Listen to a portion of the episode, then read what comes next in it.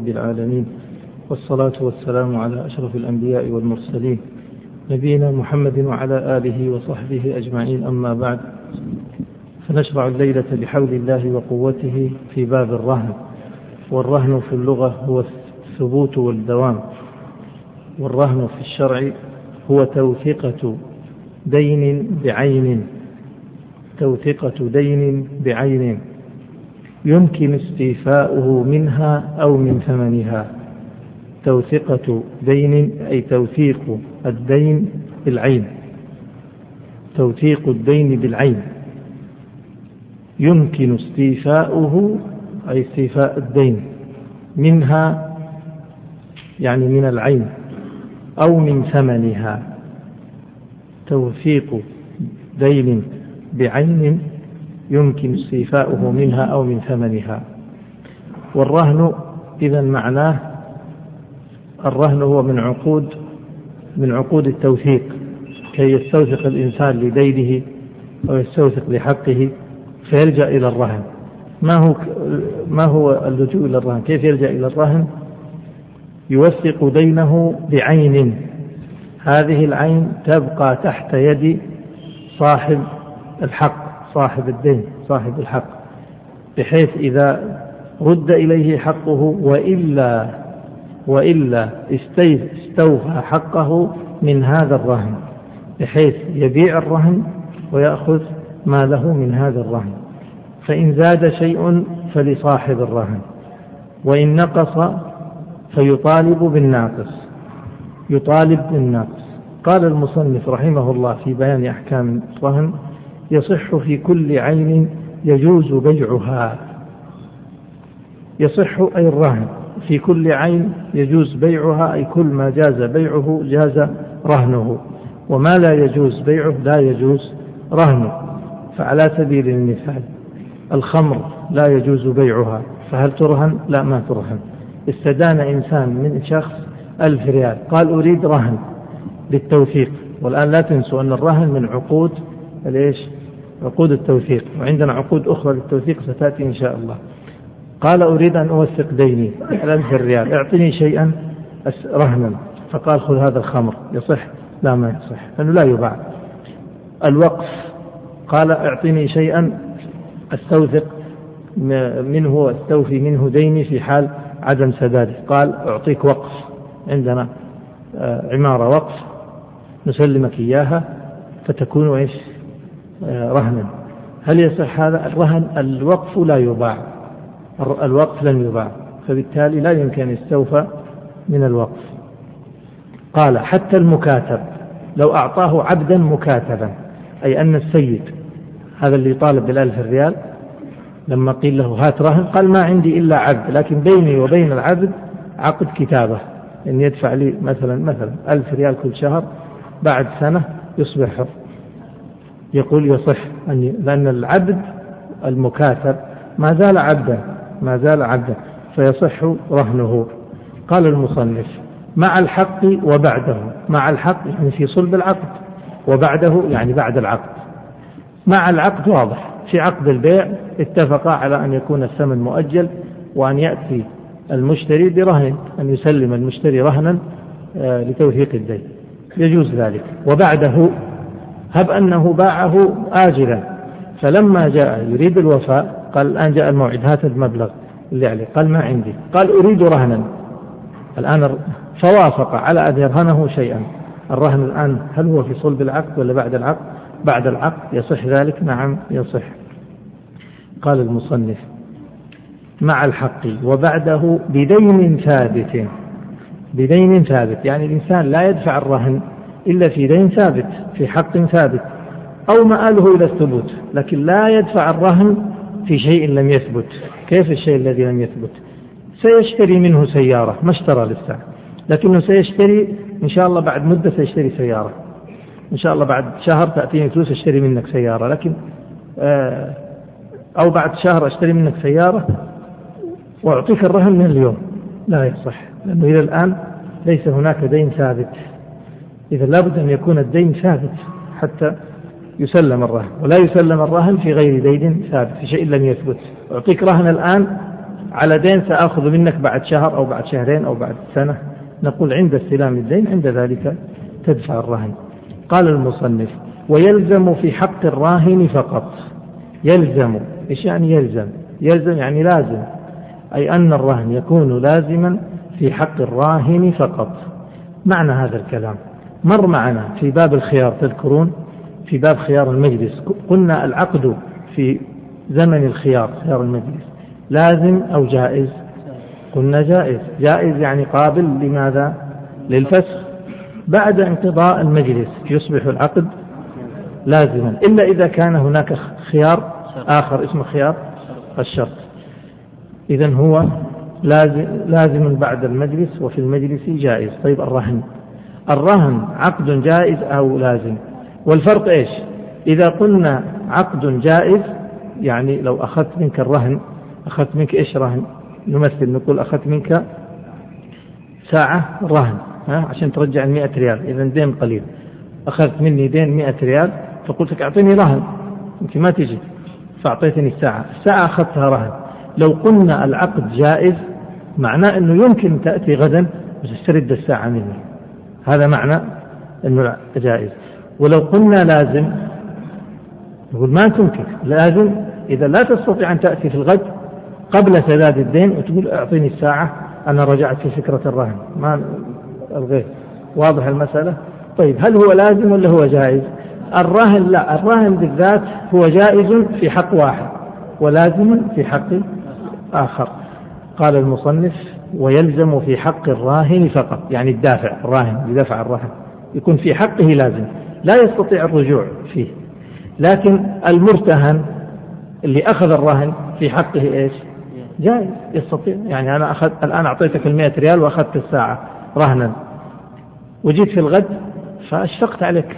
قلت يا أخي هذا يمشي بدون ساعة ما يعرف الأوقات ولا يعرف أوقات الصلاة ولا أوقات الدوام ولا الانصراف وقد يخرج من الدوام مبكر. بسبب الساعة اللي عندي فأتحمل الإثم هيأخذ الساعة. خلاص الدين الدين ثابت لكن ما في رهن. رجعت الرهن. هو جائز في حق المرتهن ولازم في حق الراهن. هذا معناه. قال ويلزم في حق الراهن فقط. معناه في حق المرتهن ليس بلازم. ليس بلازم. معناه جائز. قال لأن الحق له هو في الحق. الحق له. هو الذي طلب الرهن. ويمكن أن يتنازل عنه. أما الراهن الذي دفع الرهن لا إذا تراجع في الراهن معناه أضر بالغير. أضر بالغير. قال المصنف ويصح رهن المشاع ويصح رهن المشاع.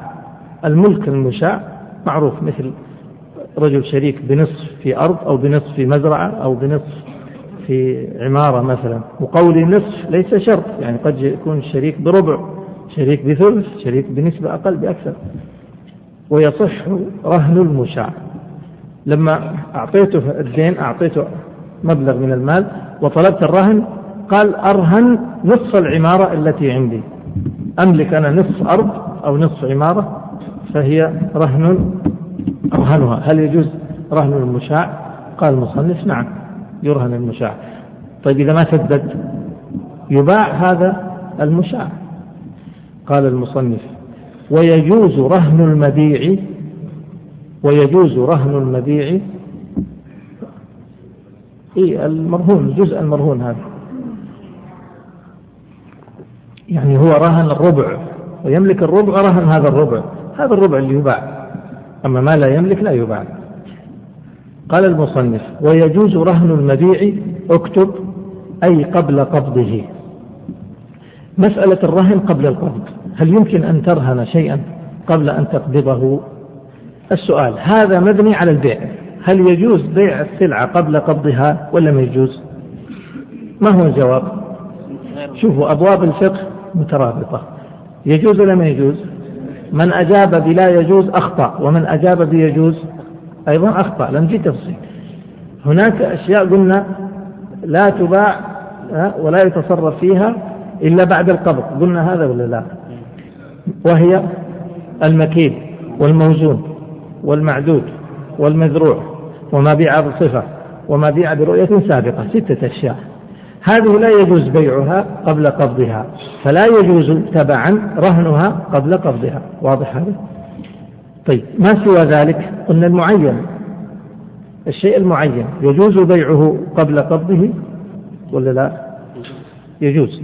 إذا يجوز رهنه قبل قبضه. هكذا هي المسألة مبنية على على ما سبق. إذا قال المصنف ويجوز رهن المبيع يعني قبل قبضه غير المكيل والموزون على ثمنه وغيره. واضح المسألة؟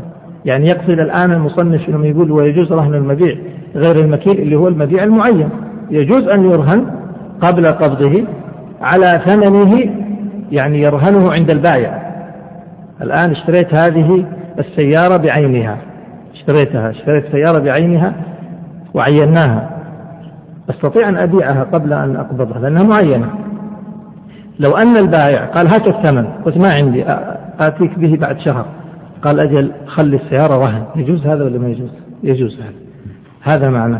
قال عند على ثمنه يعني عند البائع. اكتب عند قوله على ثمنه عند بائعه وغيره يعني وعند غير البائع. يمكن أن أرهن هذه السيارة لشخص آخر. هذا هو معنى هذا الكلام.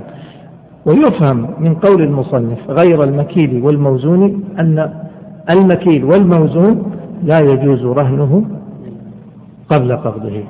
قبل قبضه. هذا معناه.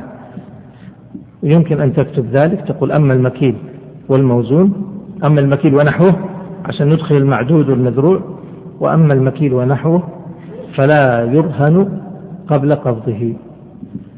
قال المصنف ولا ما لا يجوز ولا ما لا يجوز بيعه ولا ما ولا ولا وما لا يجوز بيعه لا يصح رهنه. الذي لا يجوز بيعه لا يجوز رهنه ولا يصح رهنه وسبقت هذه المسألة. وقلنا مثل الوقف مثلا. إلا استثنى المصنف الثمرة والزرع الأخضر قبل بدو صلاحهما بدون شرط القطع. قلنا أبواب الفقه مترابطة. الآن المسألة. الزرع والثمرة قبل بدو صلاحها. يجوز بيعها؟ لا يجوز لحظة. كذا ولا بالتفصيل؟ لا لا. خذوا خذوا السؤال. الثمرة والزرع قبل بدو صلاحه. هل يجوز بيعه بدون شرط القطع؟ ما يجوز إذا لا يجوز رهنه. هذا معنى. إذا لا عفوا. قبل ش... بدون شرط القطع يجوز بيعه ولا ما يجوز بيعه؟ لا لا لوحده من غير أصل. الثمرة قبل بدو صلاحها بدون شرط القطع. يجوز بيعها؟ ما يجوز بيعها. إذا الأصل أن نقول لا يجوز رهنها أيضا. لكن المصنف استثناها. قال لا هذه تجوز. صحيح أنه ما يجوز بيعها بدون شرط القطع لكن يصح رهنها وإن لم يجوز بيعها استثنوا هذه المسألة قالوا هذه ما فيها ضرر على أحد فيرهنها ولا حرج. قال المصنف ولا يلزم الرهن إلا بالقبض. الآن نحن قلنا الرهن لازم في حق الراهن أليس كذلك؟ متى يكون لازم؟ يكون لازما بالقبض. الآن مسألتين الرهن لازم ولا جائز في حق الراهن؟ الراهن اللي يدفع الرهن؟ لازم. يعني لازم ما يستطيع يرجع فيه ولا يستطيع يرجع فيه؟ ما يستطيع. متى يكون لازما؟ بالعقد ولا بالقبض بالتسليم بالقبض مش بالاتفاق. كيف يعني؟ معنى هذا إنه حصل انتبهوا حصل التبايع الآن وتبايعنا والثمن مؤجل يدفع بعد سنة. واشترطت الرهن. أنا اشترطت الرهن. ووافق الطرف الثاني على دفع الرهن. الآن إلى الآن. صار عقد رهن ولا ما صار؟ صار العقد. لكن ما استلمت الرهن. لم أستلم الرهن إلى الآن. إلى الآن لم أستلم. إيه مثال. مثال إنك جيتني أنت وطلبت قرض ألف ريال واشترطت عليك رهنا. قلت أعطيك الألف ريال لكن بشرط. تعطيني رهن. فأنت وافقت الآن. الآن اتفقنا على الرهن. لكن ما استلمته. تستطيع أن تستطيع الرجوع عن هذا الرهن ولا ما تستطيع؟ إلى الآن ليس بلازم في حقك. إلى الآن هو ليس بلازم في حقك. وإن كان صار الاتفاق وحصل العقد لكنه ليس بلازم. متى يكون لازم؟ إذا سلمت الرهن وقبضت الرهن فرهان مقبوضة. بشرط أن تكون مقبوضة. إذا قبضت الرهن لا تملك الرجوع. طيب قبل قبضه تملك الرجوع. إذا كنت أنت تملك الرجوع أنا أملك إيش؟ الفسخ وأنا أفسخ البيع أو أفسخ القرض. كذلك يحق لي ذلك. إذا كان حق لك الرجوع يحق لي الفسخ. قال المصنف ولا يلزم الرهن إلا بالقبض. واستدامته شرط.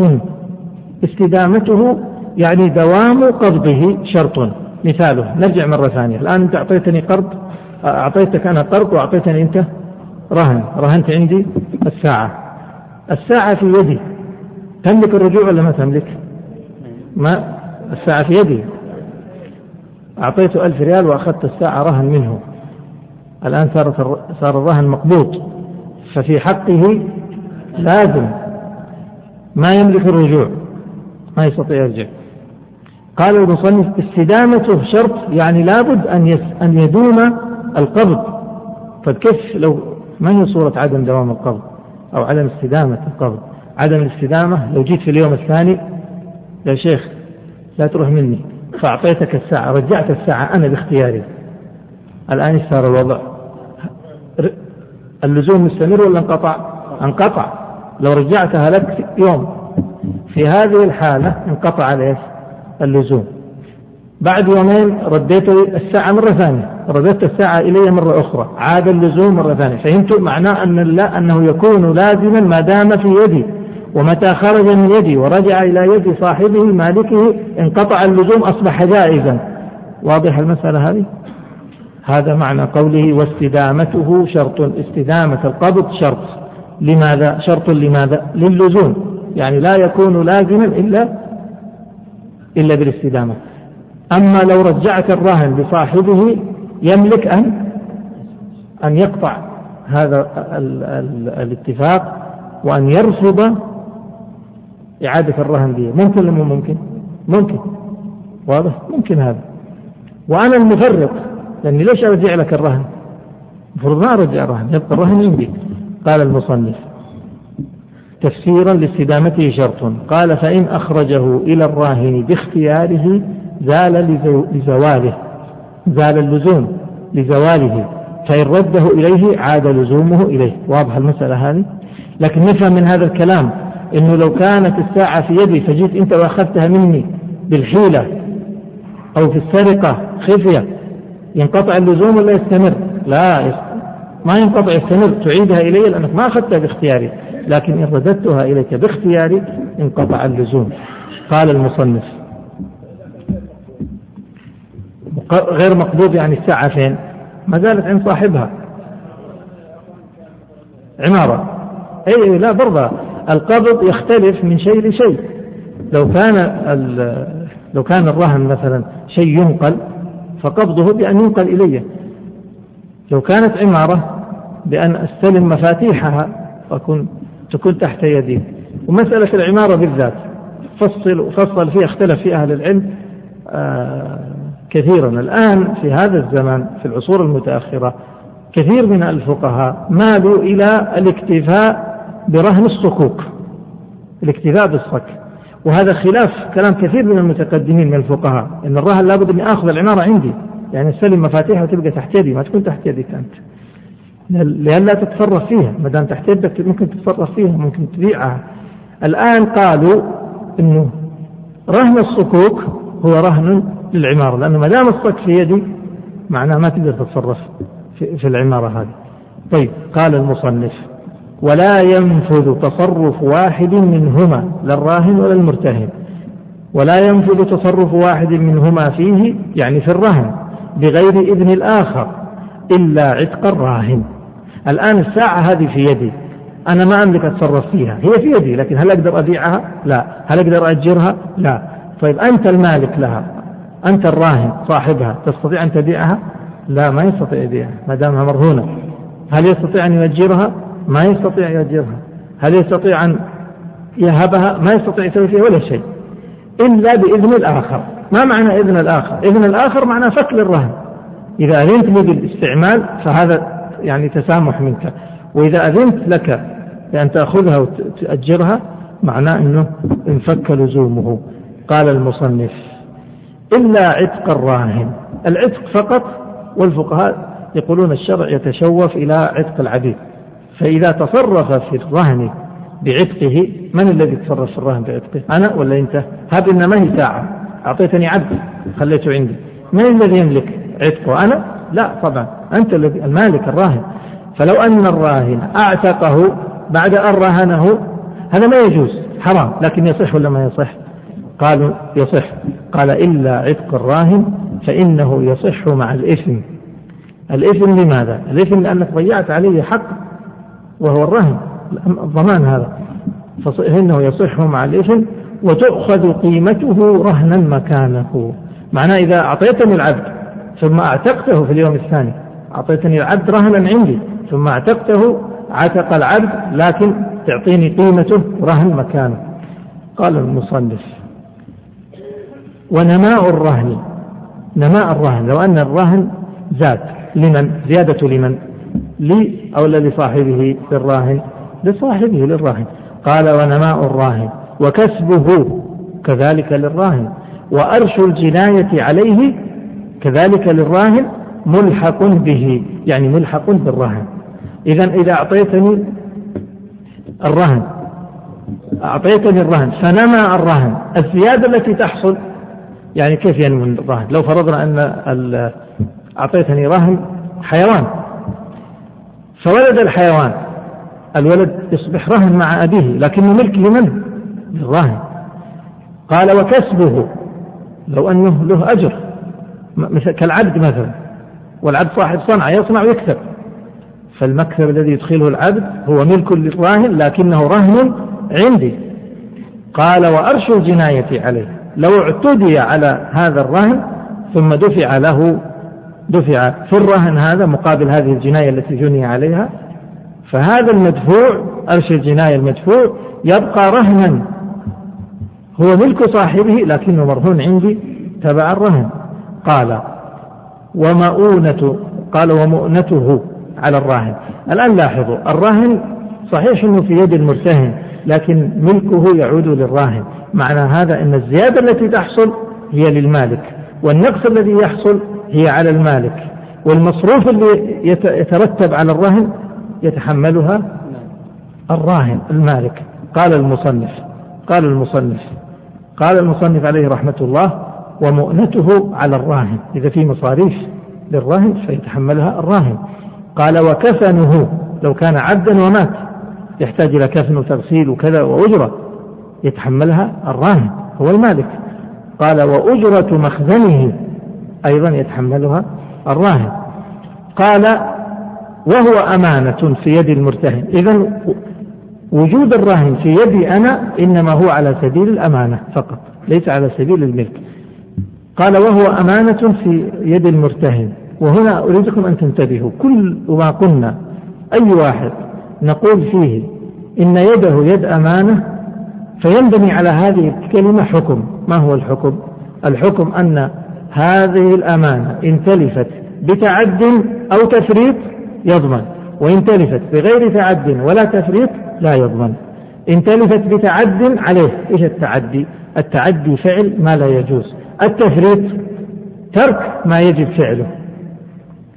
التعدي أن أفعل شيئا لا يجوز. تعديت عليه الآن. التفريط أن أترك فعلا ينبغي علي فعله. يعني مثلا إذا أخذت هذه الأمانة وتركتها في الشارع عرضة للصوص هذا إيش؟ هذا تفريط أو تعديت عليها أنا فأخذتها وتصرفت فيها. إذا يد الأمانة دائما لا تضمن إلا بالتعدي والتفريط الرهن في يد المرتهن يعتبر كالأمانة. قال المصنف وهو أمانة في يد المرتهن إن تلف من غير تعد منه ولا فلا شيء عليه. واضح هذا. إذا ولا تفريط هو التعدي والتفريط معه. إذا وإن تلف بتعد أو تفريط يضمن في هذا المثال هذه الساعة لو جاءني الأخ بعد آه، في الموعد ودفع ودفع الدين. كم الدين؟ ألف ريال بالله أو مئة ريال. جاء ودفع الألف ريال. وقال هات الساعة. قلت والله الساعة تلفت. أضمن ولا ما أضمن؟ لا أنتم أنتم تستعجلوا في الجواب.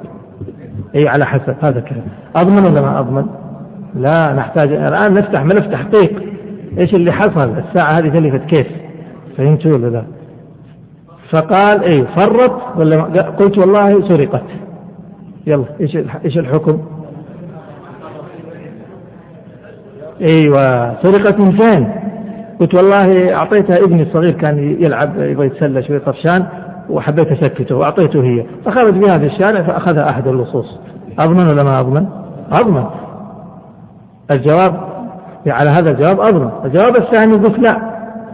كنت وضعتها مع النقود في الصندوق فجاء لص وكسر الصندوق وسرق النقود وسرق الساعة. أضمن ولا ما أضمن؟ ما أضمن. على العموم إذا اختلفنا فالمرد لمن؟ للحاكم الحاكم يسأل هذا ويتأكد ويتحقق ثم يقضي بما يعني بما يستحق. قال المصنف ولا يسقط بهلاكه شيء من دينه. هلاكه يعني هلاك الرهن. لا يسقط بهلاكه شيء من دينه. الآن هو أعطاني الساعة رهن. لو أن الساعة تلفت أو سرقت ثاني يوم سرقت الدين ما يسقط منه شيء. قال وإن تلف بعضه يعني بعض الرهن فباقيه رهن بجميع الدين. إذا تلف بعض الرهن وباقي البعض الثاني. فيبقى الرهن إيش؟ معناه أن الرهن في هذه الحالة اختصر نقص بس لكن يبقى رهن. يقول المصنف ولا ينفك بعضه مع بقاء بعض الدين. يعني الآن الرهن ساعة والدين كم؟ ألف ريال. ألف ريال. أنت تبغاها مئة خايف نطالبك يعني. ألف ريال. لو جاءني في الغد وسدد خمسمائة ريال. ينفك الرهن ولا ما ينفك؟ يقول ما دام باقي دين يبقى الرهن رهن. قال المصنف وتجوز الزيادة فيه أي الرهن؟ فيه أي الرهن؟ دون دينه. يعني دون الزيادة في الدين. كيف؟ الآن هو رهن عندي الساعة مقابل الألف ريال. هل يجوز أن يأتي في اليوم الثاني ويقول كمان أنا أبرهنك شيء ثاني غير الساعة؟ أبرهنك النظارة كمان. زاد في الرهن. قال وتجوز الزيادة فيه يعني في الرهن. يجوز. يجوز. لكن هل يجوز أن يزيد في الدين؟ كيف يزيد في الدين؟ يزيد في الدين الراهن هو الساعة والدين كم؟ ألف ريال. فيأتيني في اليوم الثاني يقول يا أخي ترى الساعة تسوى أكثر من ألف. تسوى ألف خمسمائة. إيش رأيك كان تقرضني خمسمائة؟ ويصبح الرهن الساعة رهن ليست في الألف فقط. ألف في الألف والخمسمائة. هذا المعنى. واضح المسألة؟ يقول لا ما يصح. لكن أنا أقول يصح في حالة لو رجعت لك الساعة ثم أخذتها من جديد ممكن هذا يصح هذا. قال المصنف. أو شيء آخر. قال المصنف. وإن رهن عند اثنين وإن رهن عند اثنين شيئا فوفى أحد أحدهما انفك في نصيبه. يعني انفك في نصيبه. كيف؟ إن رهن عند اثنين شيء. رهن عند شخصين شيئا واحدا. فوفى أحدهما. سدد لواحد وما سدد للثاني. الآن ستنعكس المسألة. يعني أنا رهنت مثلا عند واحد عندي اثنين سيارة. قلت نصفها لفلان رهن. يجوز رهن المشاع ولا يجوز؟ معناه مشاع الآن. والنصف الثاني للثاني. النصف الأول للأول والنصف الثاني للثاني. واقترضت من الأول ألف ومن الثاني ألف. سددت لي الأول ألف. بعد أسبوع. انفك نصف السيارة الآن وبقي النصف الثاني. يقول أو رهناه شيئا فاستوفى من أحدهما انفك في نصيبه. العكس مثلا. هم اثنين وضعوا عندي السيارة وأخذوا مني ألفين. فالأول سدد الألف معناه انفك نصيبه. والثاني ما وفى لسه فيبقى الرهن كما هو. قال المصنف ومتى حل الدين؟ وامتنع من وفائه. الآن نعود للساعة. الساعة صاحب هذا أخذ مني ألف ريال. وأعطاني الساعة. ومتى حل الدين؟ وامتنع من وفائه. إيش يصير الآن؟ تعرفون أنتم إيش يصير؟ تنباع الساعة وإيش؟ ويسدد. كذا ولا لا؟ طيب. لكن حقيقة ما تنباع الساعة بسهولة. لابد أن يكون هو قد أذن في بيعها. فهمتوا؟ طيب إذا كان ما أذن إذا لم يأذن إذا لم يأذن في بيعها معناه لابد من حكم حاكم يحكم ويأذن في بيعها. فهمتوا عشان كذا إذا أخذت رهن من أحد فخذ منه إيش؟ إذن. لا لا خذ منه الإذن بالبيع. خليه يأذن لك بالبيع يقول إيه؟ إذا ما جاء أذنت لك إذا ما سددت أن تبيعها. وهذا كلام الشافعي كمان. لو هذا الكلام الشافعي كافي طبعا. إذا في شهود لكن لو أنكر فإذا وجد الشهود الشهود يثبتون ولو كتب الإنسان يكفي ولا ما يكفي؟ إذا ما في شهود ما يكفي لابد من الشهود حتى على الكتابة يشهد قال المصنف يقول فإن كان الراهن الآن إحنا في مسألة إذا امتنع من وفائه فإن كان الراهن أذن للمرتهن أو العدل في بيعه إيش دخل العدل هذا؟ إيش حكاية العدل؟ طلع من فين هذا العدل؟ إيش العدل؟ العدل أحيانا لا لا أحيانا يا إخوان أحيانا يكون صاحب الرهن الراهن هذا لما أقول له هات الساعة اعطيني الساعة رهن أحيانا يخاف يقول لا أنا ما أعطيك الساعة. لكن أضعها عند طرف ثالث يسمى العدل. عند شخص ثالث يكون عدل نضعها عنده. واضح هذا؟ العدل إذا هو طرف ثالث وسيط توضع الساعة عنده. أليس كذلك؟ في فيعطي الإذن الآن. فإن كان أذن لي في البيع أو أذن للعدل يعني ترك الساعة عندي وأذن لي في البيع أستطيع أبيع. أو تركنا الساعة عند العدل وسيط هذا وإيش؟ وأذنت وأذن للعدل أن يبيعه. واضح المسألة ولا؟ طيب. قال المصنف فإن كان الراهن أذن للمرتهن أو العدل يعني أو أذن للعدل في بيعه باعه أو بيع دينه فإن لم يفعل باعه الحاكم ووفى دينه انتهينا من هذه المسألة. فيها إشكال؟ لا إشكال. فصل.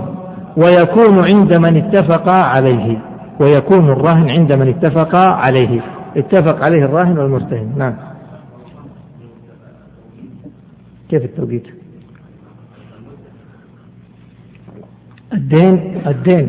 هو وقت السداد. وقت ال... إيه وقت نعم نعم. التوقيت معناه مرتبط بوقت السداد لأنه يقول له الدين سأسدد الدين بعد سنة فإن إذا ما سددت بعد سنة فأذنت لك في بيع الرهن.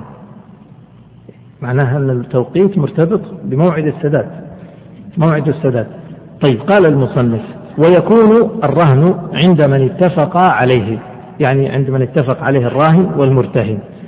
وهم سيتفقوا على مين؟ أحد اثنين إما أن يضعوه عند المرتهن وإما يضعوه عند العدل. قال وإن أذن يقول وإن أذن له في البيع وإن أذن له في البيع لم يبع. هذا اللي الرهن عنده. إذا الآن قلنا مثلا هذا هذه الساعة رهن عندي أنا أو عند عدل وأعطي الإذن بالبيع. أليس كذلك؟ إذا أعطي الإذن بالبيع معناه أن هذا العدل إذا أراد أن يبيع أو أو حتى أنا إذا أردت أن أبيع لا أبيع هكذا فوضى أبيع أبيع بضوابط. ما هي الضوابط التي أبيع بها؟ هيأخذ هذه الضوابط؟ قال المصنف لم يبع إلا بنقد البلد. ما يروح يبيع بنقد غير معروف. قال وإن قبض الثمن. الآن كلام عن العدل يا إخوان. إذا هذا العدل لما أذن له في البيع فباع. ينبغي أن يبيع بنقد البلد. ما يأتي بكرة ويقول أنا بعتها. بعت الساعة. بعتها بيش قال بعت لكم الساعة أبشركم. خلاص. بيش بعتها؟ قال بعتها ببر. هيا خذوا بر. أنا أبغى بر. أنا أعطيته ألف ريال أبغى ألف ريال. فهمتوا يبيعها بنقد البلد. لا يبيعها بنقد غير البلد ولا يبيعها بشيء ثاني غير النقد. فهمتوا علي قال المصنف وإن قبض الثمن. الآن راح العدل وباعها بنقد البلد. يعني باع الساعة فجابت الساعة ألف ريال. العدل في يده الألف ريال قبض الثمن فتلف في يده. من الذي يضمن الألف ريال لا ما يضمن العدل. العدل يده يد أمانة. معناه يضمنها مالكها.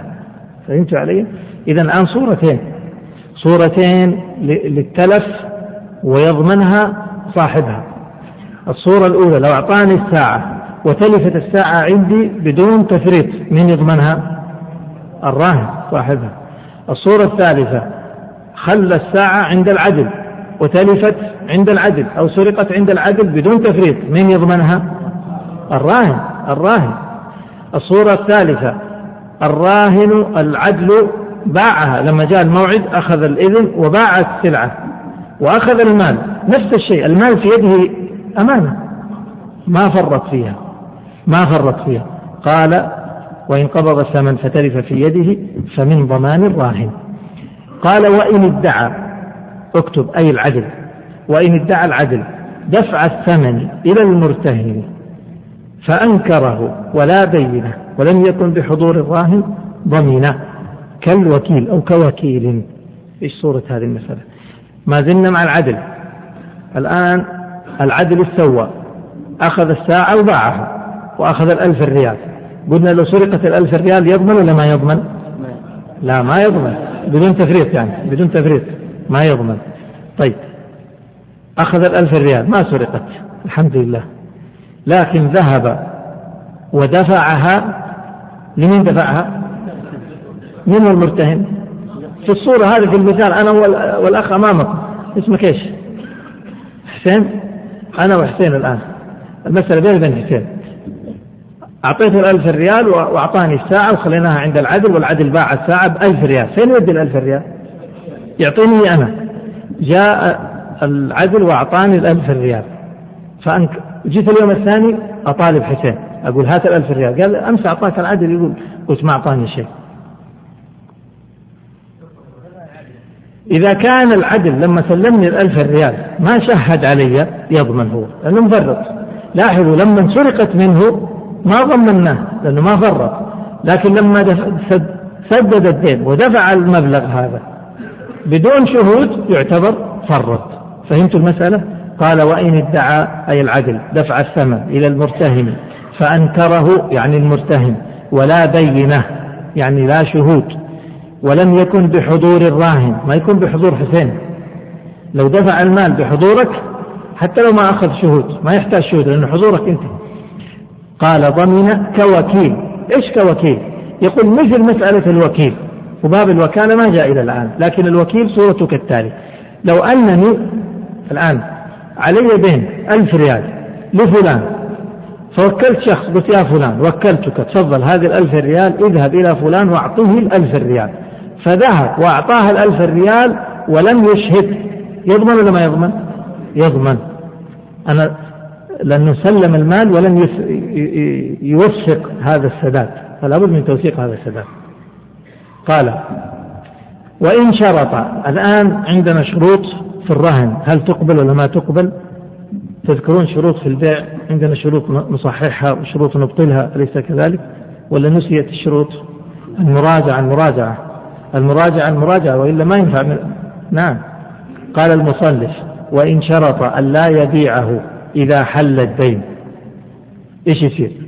وإن شرط أن لا يبيعه إذا حل الدين نقول الشرط باطل ولا إيش فائدة الشرط؟ الثاني أو إن جاءه بحقه في وقت كذا وإلا فالرهن له لم يصح الشرط لم يصح الشرط وحده. مرت المسألة. إذا قلت لي خذ الساعة إن جاء يوم كذا وما جبت الفلوس فالساعة لك. هذه مسألة تكلمنا فيها وقلنا ما يصح لأن هذه المسألة مرت معنا في الشروط الباطلة شروط البيع الباطلة. فين ذكرت؟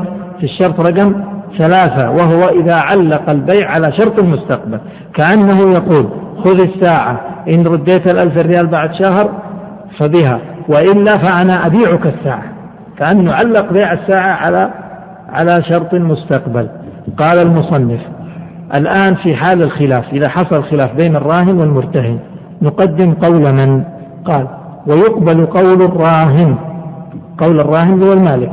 في قدر الدين قدر الدين لو صار بينه وبينه خلاف. كيف الخلاف؟ الخلاف في قدر الدين. الآن الدين اللي بيني وبينك كم كان؟ قلنا ألف ريال. فلما جينا عند ال... جبت لي الألف ريال فأنا قلت وطلبت الرهن. يعني حسين سدد الألف ريال وطلب الرهن. فقلت هات الرهن. خلاص أنا سددت الدين. قلت لا الدين ألفين. قلت أنا أقول ألفين وأنت تقول ألف. الراهن يقول ألف والمرتهن يقول ألفين. القول قول من؟ قال قول الراهن. إيش الفائدة؟ الفائدة إنه أنا أقول ألفين عشان ما أبغى الرهن ينفك. وهو يقول ألف. فإذا قدمنا قوله معناه انفك الرهن قال المصنف ويقبل قول الراهن في قدر الدين وفي الرهن يعني في قدر الرهن أيضا في قدر الرهن. فلو اختلفنا فأنا أقول الساعة والنظارة مثلا وهو يقول لا الساعة فقط وهكذا فكلامه هو مقدم. قال ورده يعني يقبل قول الراهن في الرد في رد الرهن كيف؟ لو جيت أنا وادعيت وقلت أنا رديت الساعة يا حسين رجعت رجعت لك ساعتك. وأنت تقول ما رجعتها؟ الأصل أني رديتها ولا ما رديتها؟ الأصل عدم الرد. فيقبل قولك أنت أن الساعة ما رديتها. فتأتي الطالب تقول هات الرهن. فين الرهن؟ أنا سددت الدين تفضل هذا الألف. هات الرهن. فلو ادعيت أنا وقلت الرهن عندك. أنا رجعت لك هو. لا يقبل قولي. المفروض إذا رجعت الرهن أشهد إني أنا رديت الرهن. قال وكونه عصيرا لا خمرا. لو اختلفنا فأنا أقول أن الرهن اللي جعلته عندي عصير وأنت تقول خمر أو أنا أقول خمر وأنت تقول عصير. فالكلام كلام من؟ كلام كلام الراهن قال وإن أقر وإن أقر أي الراهن اكتب عندها الراهن فك الرموز هذه الضمائر هذه. وإن أقر الراهن أنه يعني الرهن ملك غيره. نقبل ولا ما نقبل؟ أو أنه جنى نقبل ولا ما نقبل؟ نقول نقبله في ذمته لكن ما ينفك الرهن. كيف؟ يعني حسين بعد ما أعطاني الساعة رهن جاني ثاني يوم. قال ترى بخبرك بموضوع حقيقة وأبغاك يعني تتحمل إيش الموضوع. قال ترى الساعة ما هي لي. طيب لمن؟ قال الساعة لصالح. هل ينفك الرهن؟ الجواب نقول لا ينفك الرهن. طيب إيش يترتب عليه؟ ونؤاخذه بإقراره. بعد ما يسدد الدين وينفك الرهن يحق لصالح أن يأتي ويأخذ الساعة. أخذا بإقراره. واضح المسألة؟ إلا إذا وافقت أنا إلا إذا صدقته قلت له أنا صادق أنا عارف أن الساعة لصالح إن وافقت معناه انفك الرهن. لأنه عند هذا كيف أرضى أنا بأن أقبل المفروض ما أقبل الرهن؟ كيف أقبل الرهن؟ أن يرهن عندي شيء لا يملكه. فإذا إذا لم أصدقه ما ينفك الرهن. ويؤاخذ هو بإقراره بعد فك الرهن. وإن صدقته انفك الرهن. هذا معنى قوله. قال المصنف وإن أقر الراهن أنه يعني الرهن ملك غيره أو أنه جنى يعني أن الرهن جنى على الغير وأنه في فلوس مترتبة على هذا الرهن قبل على نفسه يعني على الراهن. وحكم بإقراره بعد فكه إلا أن يصدقه المرتهن إذا صدقت أنا أكتب عندها فيبطل الرهن. فيبطل الرهن. واضح المسألة هذه يا إخوان ولا لا؟ لأن هذه حيل. يأتي الإنسان أحيانا بيفك الرهن ويقول ترى والله الرهن هذا ترى ما هو ملكي الرهن هذا ملك فلان. نؤاخذه بهذا الإقرار ولا نفك الرهن. قال المصنف هذا آخر مسألة وآخر فصل يتعلق بالرهن. هل يجوز استعمال الرهن أو لا؟ هل يجوز الاستفادة من الرهن؟ أو أو لا. لا تجوز الاستفادة إلا في شيء محدد. ما هو هذا الشيء المحدد؟ في أمرين اثنين فقط لا ثالث لهما. ما هما؟ الأول قال المصنف وللمرتهن أن يركب ما يركب يعني يركب الحيوان المركوب. طيب يركب الحيوان المركوب يعني كالدابة مثلا. لو رهن عندي آه، حمار ها؟ لا مو سيارة دابة حيوان. رهن عندي دابة تركب. هذه الدابة تحتاج إلى نفقة. فإذا كان هو لا يتحمل نفقتها وأنا الذي أتحمل النفقة فيجوز لي أن أركبها بمقدار النفقة التي أنفق عليها. هذه المسألة الأولى. المسألة الثانية. ويحلب ما يحلب. لو كانت الشاة اللي خلاها رهن عندي فيها لبن فالشاة هذه تحتاج إلى نفقة. ولا ولا تعيش بالبطارية؟ في نفقة في صرف عليها.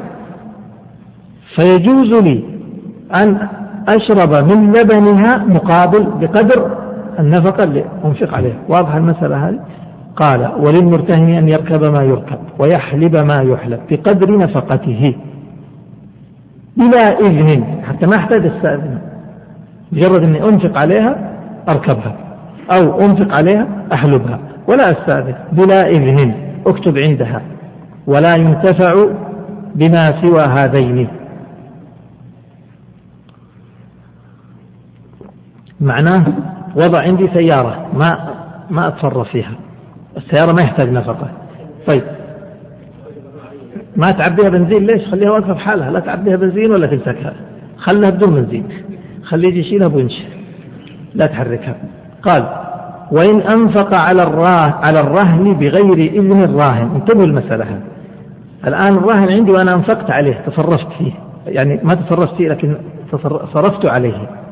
هل أرجع على على الراهن ولا ما أرجع؟ فيها تفصيل. طيب. ما هو هذا التفصيل؟ عندنا حالات. إما إني أكون استأذنت. إذا استأذنت أرجع على طول. إذا أنفقت على الراهن بإذن الراهن أرجع عليه وأقول له قبل ما أسدد الرهن أقول له وقف. أعطيني الآن مصاريف اللي اللي صرفتها على هذا الرهن لأنك أذنت لي. هذه واحدة. هذه الصورة الأولى. وإن أنفق على الرهن بغير إذن الراهن إذا ما استأذنت هذه صورة ثانية. إذا لم أستأذن مع إمكانه يعني مع إمكان الإذن أستطيع أستأذن ولم أستأذن لم يرجع. وإن تعذر يعني الإذن رجع ولو لم يستأذن ولو لم يستأذن الحاكم. إذا كيف صارت المسألة؟ الآن هب إن خلونا نتصور أنه هذا الراهن احتاج لنفقة. احتاج لنفقة. احتاج لنفقة. طبعا زيادة على على مقدار ما يحلب ومقدار ما يركب. احتاج ها؟ مثلا مرضت الشاة فاحتاجت إلى طبيب بيطري ليعالجها. فما هي الخطوات؟ الخطوة الأولى أن أرجع إليه وأستأذن. أن أرجع إليه وأستأذن. فإذا استأذنت خلاص وأذن لي قال أصرف عليها. إذا أصرف عليها ثم آتي وأطالبه. هذه صورة الصورة الثانية. استطعت الاستئذان فلم استأذن وأنفقت عليها. يجوز لي الرجوع عليه ولا ما يجوز؟ ما يجوز الرجوع. الصورة الثالثة.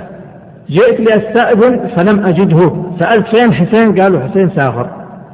متى يأتي؟ يأتي بعد شهر.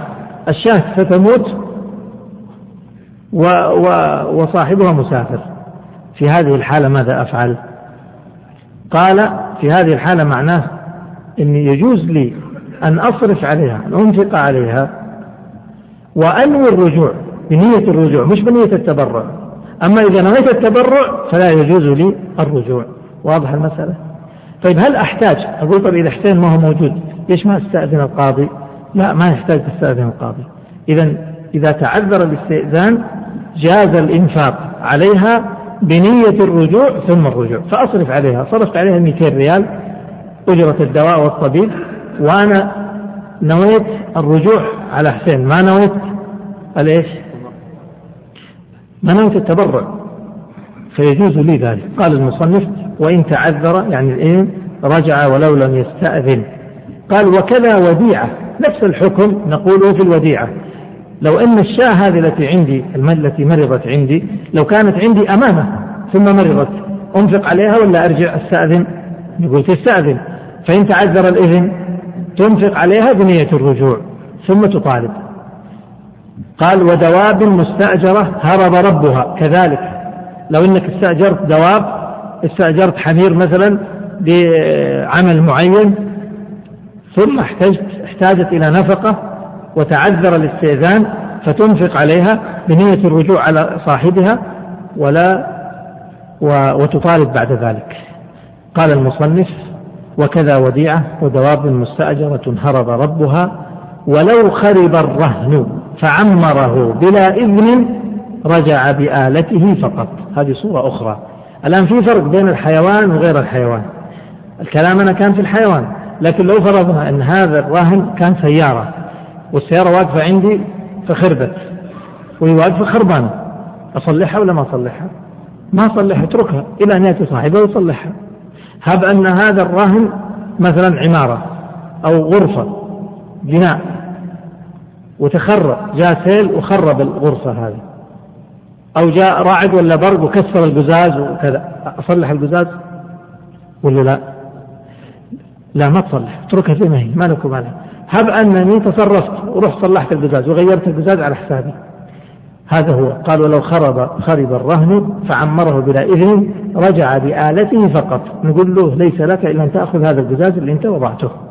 أما الأجرة اللي دفعتها فلا تأخذ.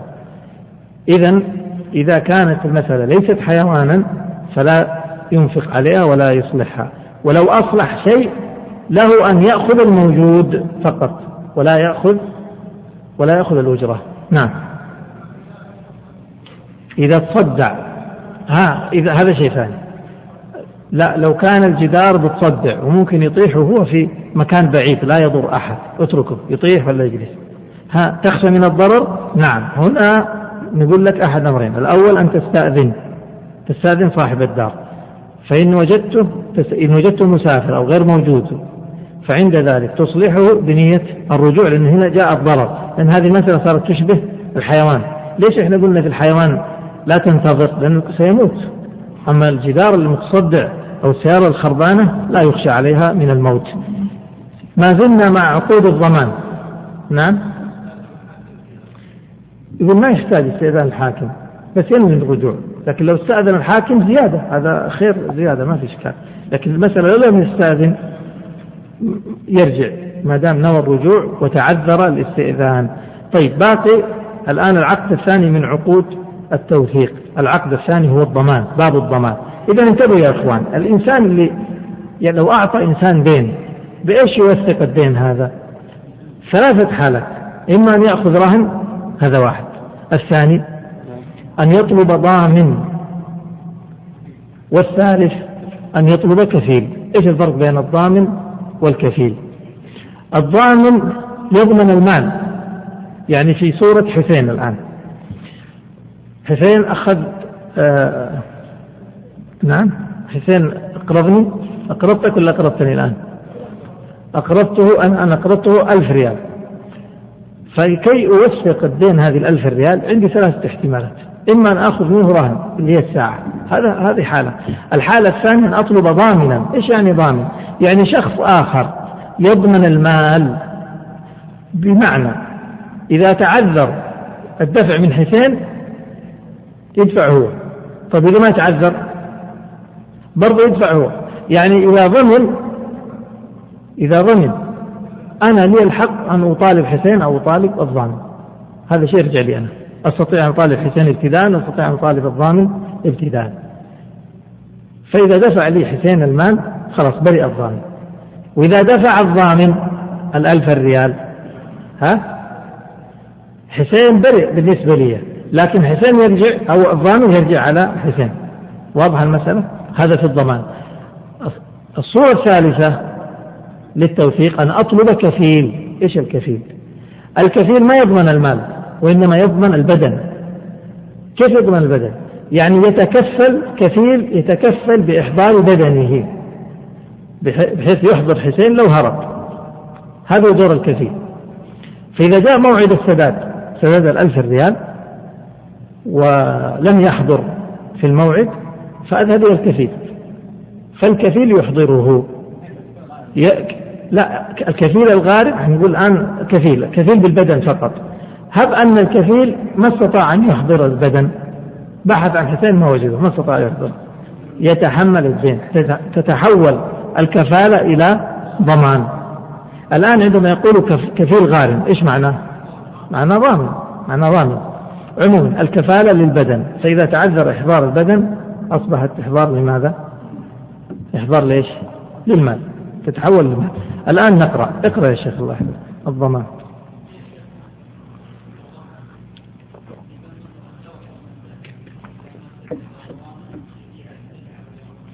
يبيعها ما ما يأخذها يشترط عليه أنه يبيعها ويأخذ قيمتها يأخذ قيمة الدين. لكن ما ما يشترط عليه أنه يأخذها. إذا اشترط أنه يأخذها يبطل. اقرأ الضمان. إيش؟ نعم ما ينتفع به إلا بهذا القدر. انتفاع طبعا هذا صار فائدة في مقابل الدين. أقول لك أعطيني ألف ريال سلف وخذ السيارة استعملها خمس أيام. ثم رجع لك الألف ومعها نفع السيارة فهذا هو الربا. اقرأ علينا يا شيخ الله. لا يصح إلا من جائز التصرف. يعني الضمان لا يصح إلا من جائز التصرف وهو حر مكلف رشيد. هذا اللي يضمن. لكن لو كان عبد ضمن بدون إذن السيد ما يضمن. أو طفل صغير أو مجنون ما يضمن. أكمل يا شيخ. ولرب الحق مطالبة من شاء منهما. يعني الضامن أو المضمون. صاحب الحق يطالب من شاء. نعم. في الحياة والموت. يعني الضامن والمضمون عنه اللي هو حسين والضامن الثاني. لي الحق أن أطالب أي واحد منهم؟ حتى لو مات أحدهم أطالبه. أطالب في التركة سواء كان حيا أو كان ميتا. يعني يطالب الضامن حيا وميتا وكذلك المضمون عنه يطالب حيا وميتا. نعم. فإن برئت ذمة المضمون عنه برئت اللي هو حسين. بشويش انتقل. فإن برئت ذمة المضمون عنه اللي هو حسين. نعم. برئ الضامن. برئت ذمة ذمة الضامن. يعني لو أن حسين دفع الألف ريال خلاص برئوا الاثنين. نعم. لا عكسه. لا عكسه. اكتب عندها عشان تكون أوضح. فلا يبرأ مضمون عنه ببراءة الضامن. ببراء فلا يبرأ. نعم. فلا يبرأ. نقول إذا الحين نقول إذا برئت ذم ذمة المضمون عنه برئت ذمة من؟ الضامن برئت ذمة الضامن طيب إذا برئت ذمة الضامن هل تبرأ ذمة المضمون عنه؟ ها؟ لا يرجع عليه فلا يبرأ مضمون عنه ببراءة الضامن ما يبرأ المضمون عنه لو أن الضامن دفع لي الألف ريال هل يبرأ المضمون عنه؟ لا يبقى هو مطالب اسمه لي أنا لمن ضمنه. أكمل يا شيخ. ولا تعتبر معرفة الضامن للمضمون عنه. الآن حسين جاب ضامن. هب أنه جاب رجل من الشارع ما يعرفه. يصح هذا ولا لا؟ يصح. إيش فيه؟ إيش عليه؟ واحد يضمن واحد مجهول. كيف؟ يتحمل. كمل. ولا له. يعني لا لا يشترط معرفة الضامن للمضمون عنه ولا للمضمون له. يعني جاء شخص لا يعرفني ولا يعرف حسين. وضمن. يصح هذا. نعم. بل رضا الضامن. يشترط رضا الضامن. إذا لا نشترط إلا أن يكون هذا الضامن اللي جاء ضمن حسين نشترط أن يكون هو راض. لكن بالنسبة لي أنا أو لحسين لا يشترط لا رضانا ولا معرفة. نعم. ويصح ضمان المجهول. المجهول هل يضمن ولا ما يضمن؟ يقول المجهول يجي واحد يقول أنا أضمن الدين اللي على فلان وكان الدين مجهول تصح هذه ولا ما يصح؟ لا يصح إذا كان نعم يصح إذا آل إلى العلم. إذا آل إلى العلم. كيف؟ يقول أنا أضمن الدين الذي يقر به فلان فأقر بألف ريال. خلاص أضمن. ألفين يضمن. لما ضمنت كان الدين معلوم ولا مجهول؟ كان مجهولا. لكنه يؤول إلى العلم. يعني يمكن معرفته أكمل والعواري؟ لحظة. الآن رقموا هذا. يصح ضمان المجهول هذا واحد إذا آل إلى العلم. اثنين. والعواري. العواري هذا رقم اثنين. العارية. جاء شخص وأخذ منك عارية فقلت له أريد ضامن. يصح هذا. جيب ضامن يضمن العارية أن تردها. ثلاثة. والمغصوب. المغصوب. إنسان غصب شيء فلما طلبت أن يرده قال طيب سأحضر أعطني مهلة طلبت ضامن. يصح هذا. أكمل. والمقبوض بثوم المقبوض بثوم يعني للشراء. جاء شخص للدكان وتساوم معي بكم تبيع هذه الساعة بكذا أبيعها. قال طيب أعطني إياها أخذها لأهلي أريها أهلي. إن عجبتهم اشتريتها. أقول له أريد ضامن. يمكن تأخذ الساعة وما تجيبها. فهمت؟ هذا هو المقبوض بصوم. المقبوض بصوم. بثوم. هل يصح ضمانه؟ نقول نعم يصح ضمانه. هذا معناه. كمل. وعهدة المبيع يعني هذا رقم خمسة. يصح ضمان عهدة المبيع إيش عهدة المبيع يعني لو أني جيت أشتري سلعة من السوق من البائع فقلت أريد هذه السلعة بكم؟ قال بألف ريال. قلت لكن أنا أخشى أن السلعة هذه يظهر بعد ذلك أنها مسروقة. فأعطني ضامن جيب ضامن يضمن أن هذه السلعة ما هي مسروقة. هذه عهدة المبيع يعني ما يترتب على المبيع فيجوز ذلك. إذا يجوز ضمان هذه الأشياء الخمسة. عهدة المبيع يضمن. فيقول أنا أضمن. اشتري منه وأنا أضمن. إن ظهرت البضاعة مسروقة فأنا ضامن. واضح الكلام هذا؟ كمل يا شيخ. لا ضمان الأمانات. لا يصح ضمان الأمانات. كيف؟ الآن عندي ألف ريال خايف عليها من السرقة. ما عندي مكان أخبيها. ذهبت إلى شخص قلت يا فلان خل هذه عندك أمانة. ضعها أمانة عندك. قال طيب موافق أخذها. أقول لحظة بس جيب ضامن. يصح هذا؟ لا ما يصح. لماذا؟ لأن يد يد الأمين الأمانة هذه يد يد ضمان ولا يد أمانة؟ الأمين يده يد أمانة ما هي الضمان؟ فهو ما يلزم الضمان أصلا. فما أقول له جيب ضامن. جيب ضامن يسوي إيش؟ يضمن. يضمن ماذا؟ يعني لو تلفت أصلا ما ما يستحق أن يدفع بدلها حتى يأتي بضامن. الأمانات غير مضمونة فلذلك لا يصح أن يأتي بضمان فيها. قال لا ضمان الأمانات. نعم. بل التعدي فيها. ها. لكن لو أني أعطيته الأمانة قلت أبغى ضامن ما ما أبغاك تتعدى عليها. قال ما أتعدى عليها طبعا. قلت يجيب ضامن. يضمن إذا تعديت لكن لا يضمن إذا سرقت. واضحة؟ الأمانة لو سرقت هل يضمن الأمين ولا ما يضمن؟ ما يضمن. لكن لو يتعدى عليها يضمن ولا ما يضمن؟ يضمن. إذا الصورة الأولى ما يجوز أن أحضر لها ضامن أن أطلب ضامنا لكن الصورة الثانية يمكن أن أطلب ضامن لأنها مضمونة. فإذا أقول له اعطني ضامن يضمن في حال التعدي عليها.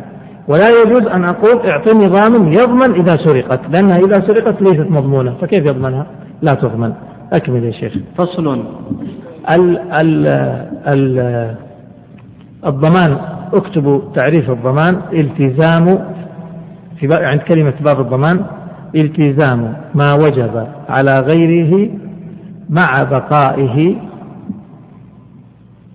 مع بقائه مع بقائه التزام ما وجب على غيره مع بقائه عليه. التزام ما وجب على الغير معناته الضمان هذا الضامن استوى في نفسه. التزم ما وجب على نفسه ولا على غيره؟ على غيره. طيب إذا هو التزم ما وجب على الغير. مع بقاء هذا الالتزام على الغير. فصار اثنين اللي يلتزمون بهذا. انتقلوا إلى فصل الفصل هذا هو الكفالة.